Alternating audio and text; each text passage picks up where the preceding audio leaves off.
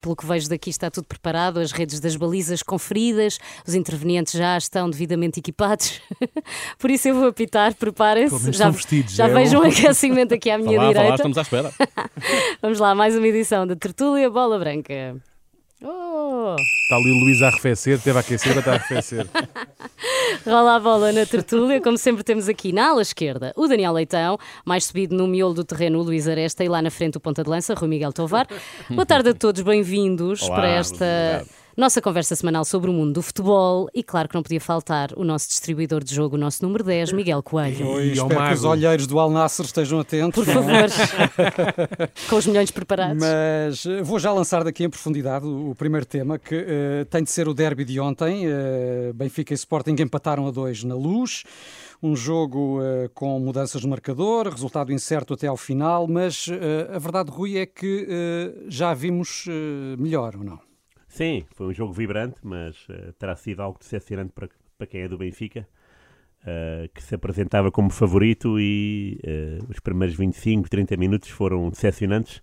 O Sporting saiu com a bola, porque no cara ao coroa o Benfica esqueceu o campo, o Sporting bola, e depois ficou com a bola durante muito tempo. O Sporting contra- muito mais intenso, não é? Sim, sim, controlou, dominou o jogo, que são fases diferentes, estilos diferentes, mas o Sporting eh, foi competente nessa fase, baralhou o Benfica, marcou um gol, que não foi dele, foi autogol do Bá, numa jogada muito interessante do Porro e do Edwards, eh, mas depois eh, foi-se abaixo e na segunda parte houve muito mais Benfica do que Sporting, embora o primeiro lance de perigo da segunda parte tenha sido o gol, portanto o Sporting chegou à segunda vantagem a caída do céu, porque quando chegou ao 1-0 houve, houve justiça naquilo que estava a acontecer.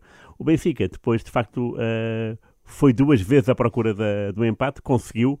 O segundo gol é muito interessante, é uma bela jogada de ataque. O Orns com o Grimaldo e depois a conclusão do Gonçalo Ramos, mal defendido pelo Sporting, a meu ver. Uh, mas é um, bom, é um bom gol, é bem conseguido, parece fácil, mas não é. O Gonçalo Ramos, nesse aspecto, uh, tem sido um, um goleador muito, muito versátil e muito regular.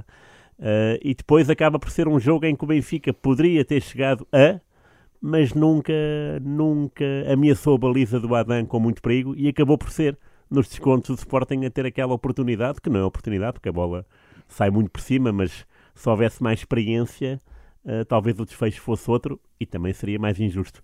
Achei piada às conferências de imprensa dos dois, tanto o Ruben como o, o Roger uh, tiveram bem no, no aspecto diplomático e na, e na visão de jogo. Uh, não vale a pena dramatizar o empate para o Roger Smith, porque isto não acabou, obviamente, não Benfica ainda é líder. E o Ruben Amorim uh, deitou um bocado a toalha, a toalha ao chão e já demonstrou que de facto o disso. Sporting é muito bipolar. Já vamos falar disso, mas também vimos ali de facto a, Luís eh, na segunda parte, eh, já depois de ter conseguido o 2-2, o Benfica um pouco complicativo.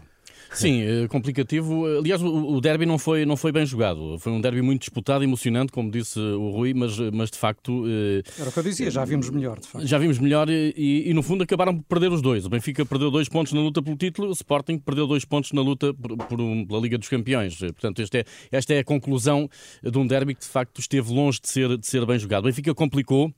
Eh, e, e esteve, apesar de tudo, melhor na segunda parte, como disse o Rui Miguel Tovar, podia de facto ter, ter, eh, ter chegado ao terceiro golo. O Sporting tem aquela grande oportunidade pelo Chermiti já nos descontos. Eh, foi uma das notas positivas do Sporting, essa chamada de Chermiti a jogo pelo Ruben Amorim. Aliás, eh, é curioso olhar para os bancos, não é? O, o, o- o Sporting acaba com Giovanni, Arthur e Chermiti no ataque. Eh, o Benfica, tendo mais soluções à partida, é curioso que Roger Schmidt praticamente não mexeu. Meteu Neres para substituir Orsnes. Quase não se viu, não é? Exatamente, eh, e, e o Neres não, não entrou nada bem, o que deu razão ao, ao, ao Roger Schmidt, que depois já só meteu Chiquinho nos descontos, descontos. para substituir o Rafa, que estava esgotado. Portanto, há aqui este, este desequilíbrio também nos bancos. Benfica com mais soluções, mas por algum motivo Roger Schmidt não correu riscos e o Sporting, Ruben Amorim, olha para o banco e, enfim, as alternativas de facto são poucas. Sabes que alguma coisa não está bem quando metes o Chiquinho, não é? Ai, É, Bom, estou a brincar. possível. Estou a brincar. Quem soma e segue eh, no, fim, no, fim, no final desta jornada também foi o Braga. O Braga eh, venceu mais um jogo, desta vez o, o Boa Vista por, um, por uma bola a zero, e está assim agora a 4 a quatro pontos do, do, do Benfica, do líder Estão Benfica. prontos para chegar à frente. Exatamente, exatamente. Quatro pontos, pronto. Exatamente, pronto, exatamente. Eh, oh, oh, Rui, até onde é que vai este Braga? É uma pergunta interessante que já tínhamos feito no início da época uh, e achávamos que o voo era alto, de repente entrou numa fase depressiva a partir daquela derrota estrondosa no Dragão, onde tinha muito a ganhar e saiu com tudo a perder. E depois andou aí aos trambolhões, mas os trambolhões uh, são, são trambolhões bons, porque o Braga está no segundo lugar, é a grande ameaça ao Benfica. Tem uma equipa muito curiosa, uh, também tem um treinador que tem feito um bom trabalho neste início de, de carreira. O golo ao Boa Vista é caricato, porque foi aos 12 segundos, resulta de uma saída de bola da Boa Vista. Uh, há uma uh, passo para trás, passo para trás, de repente o Vitinha do Braga mete a bola na baliza uh, aos 12 segundos e a bola saiu do Boa Vista. É, é, é incrível. Mais para trás era impossível. Sim, não havia, não havia mais. E, mas é uma equipa, vamos, uh, vamos, vamos ver. Daqui a duas semanas há um Sporting Braga. Exatamente. Daqui a quatro há um Sporting Porto. Portanto, o Sporting estando em quarto vai ter uma fatia de responsabilidade generosa no que diz respeito ao Benfica, curiosamente. Uh, mas o Braga, obviamente, é uma ameaça agradável. Uh, eu sou fã de clubes que, que ameacem os grandes, todos eles. Os underdogs. Portanto, portanto Casa Pia, Braga, bora lá. Torna bora tudo aí. mais interessante, é? mais democrático o, também. Sim, o empate uh, no derby também serviu para isso, para aproximar o, o comboio que se julgava Uh, cada um já É, estava na sua, na sua estação. E tu, Sim, Luís, como é que tens visto este, este Braga? Eu tinha dito, eu tinha dito antes da paragem para o Mundial que eh, estas jornadas imediatamente a seguir à retoma seriam muito importantes para aquilo que seria eh, a possibilidade do Benfica entrar para a segunda volta com outra folga. A verdade é que o Benfica, à jornada 13, antes da paragem para o Mundial, tinha 8 pontos de vantagem sobre o Porto, 9 sobre o Braga e 12 sobre o Sporting. Disto, a única coisa que se mantém são os 12 pontos sobre o Sporting, que não aproveitou em nada a final a paragem. É a ressaca do Mundial de É. que se queixam também outros grandes da Europa, não é? Sim, o Braga, o Braga eh, eh, portanto, estava, estava a 8 pontos, agora está a 4. O Porto estava a 9, agora está a 5. Eh, aliás, é ao contrário. O Porto estava a 8, agora está a 5. O Braga estava a 9, agora está a 4. Portanto, o Benfica perde aqui para os dois.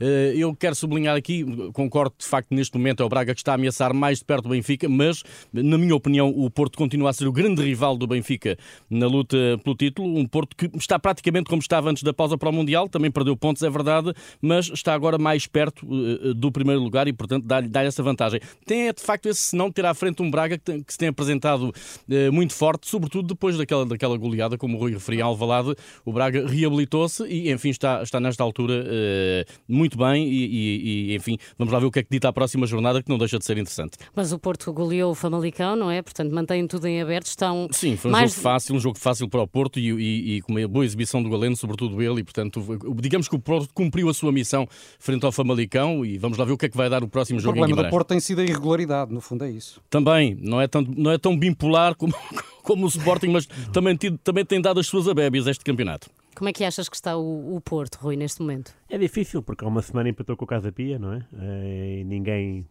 Não era, não era de esperar, sobretudo com o Casa Pia reduzido a 10 ainda na primeira parte, no final da primeira parte. Portanto, mas obviamente será sempre um Porto de combate eh, que está obrigado, necessariamente, a ganhar no José Alvalade e na Luz na segunda volta para dar a volta ao texto. Portanto, neste, neste momento o Benfica ainda é dono eh, de si, ainda tem essa Os capacidade. outros ainda estão a correr atrás do prejuízo. Até porque, Rui, se me, se me permites, estes 5 pontos do Benfica, na prática são 6 que o Benfica ganhou no Dragão. Pois, não é? é verdade, é Tem verdade. essa vantagem. Sim, sim, claro. Mas É uma agora, vantagem que pode ainda ser invertida. claro. Exatamente. ah, claro, sim, sim. Mas o Porto tem, tem, tem, uma, vant... tem uma vantagem. Todos têm, têm, têm os seus fatores positivos.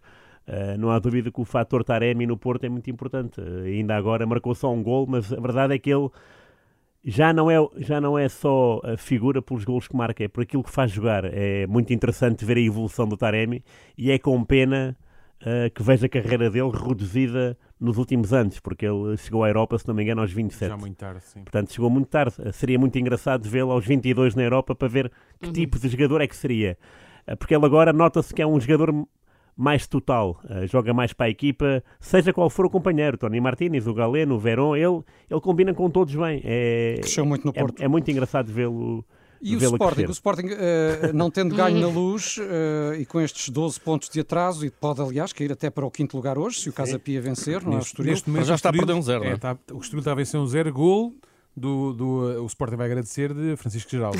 Vamos ver, Penalti, vamos penalti. ver como é que fica o marcador. Mas o que é que o Sporting pode ainda conseguir eh, deste campeonato? Luís, O Sporting tem que lutar, eh, é como o Ruben Amorim diz, e os jogadores é jogo a jogo. E, portanto, eu acho que o Sporting o melhor que pode tirar deste campeonato é o acesso à Liga dos Campeões. E tem que ser esse o objetivo. Eu não estou a ver o Sporting com condições para lutar pelo título. Está a 12 pontos e tem três adversários com quem se bater. Benfica, Braga e Porto. Eh, portanto, o Sporting está fora da luta pelo título, claramente. Pode é lutar pelo segundo lugar, mas atenção para isso, não pode perder mais pontos. Mas o Sporting, cada jogo é uma final para o Sporting. O próximo é já com o Vizela, dois bipolares deste campeonato, vamos dizer assim.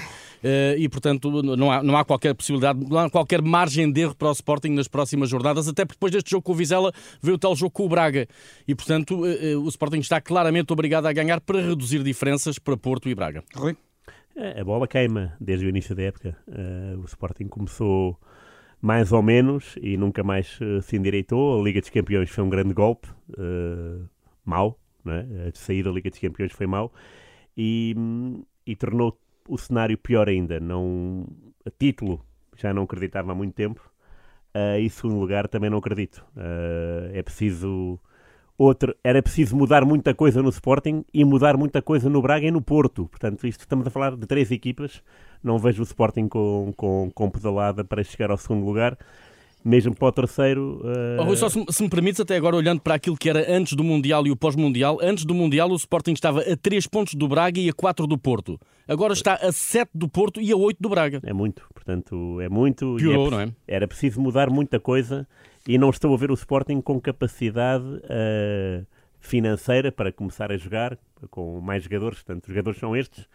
Uh, se querem na pé do porro, uh, portanto, vai ser uma luta para segurar o porro. Se sair, é mais um desfalque gigante de um jogador que é útil e bom.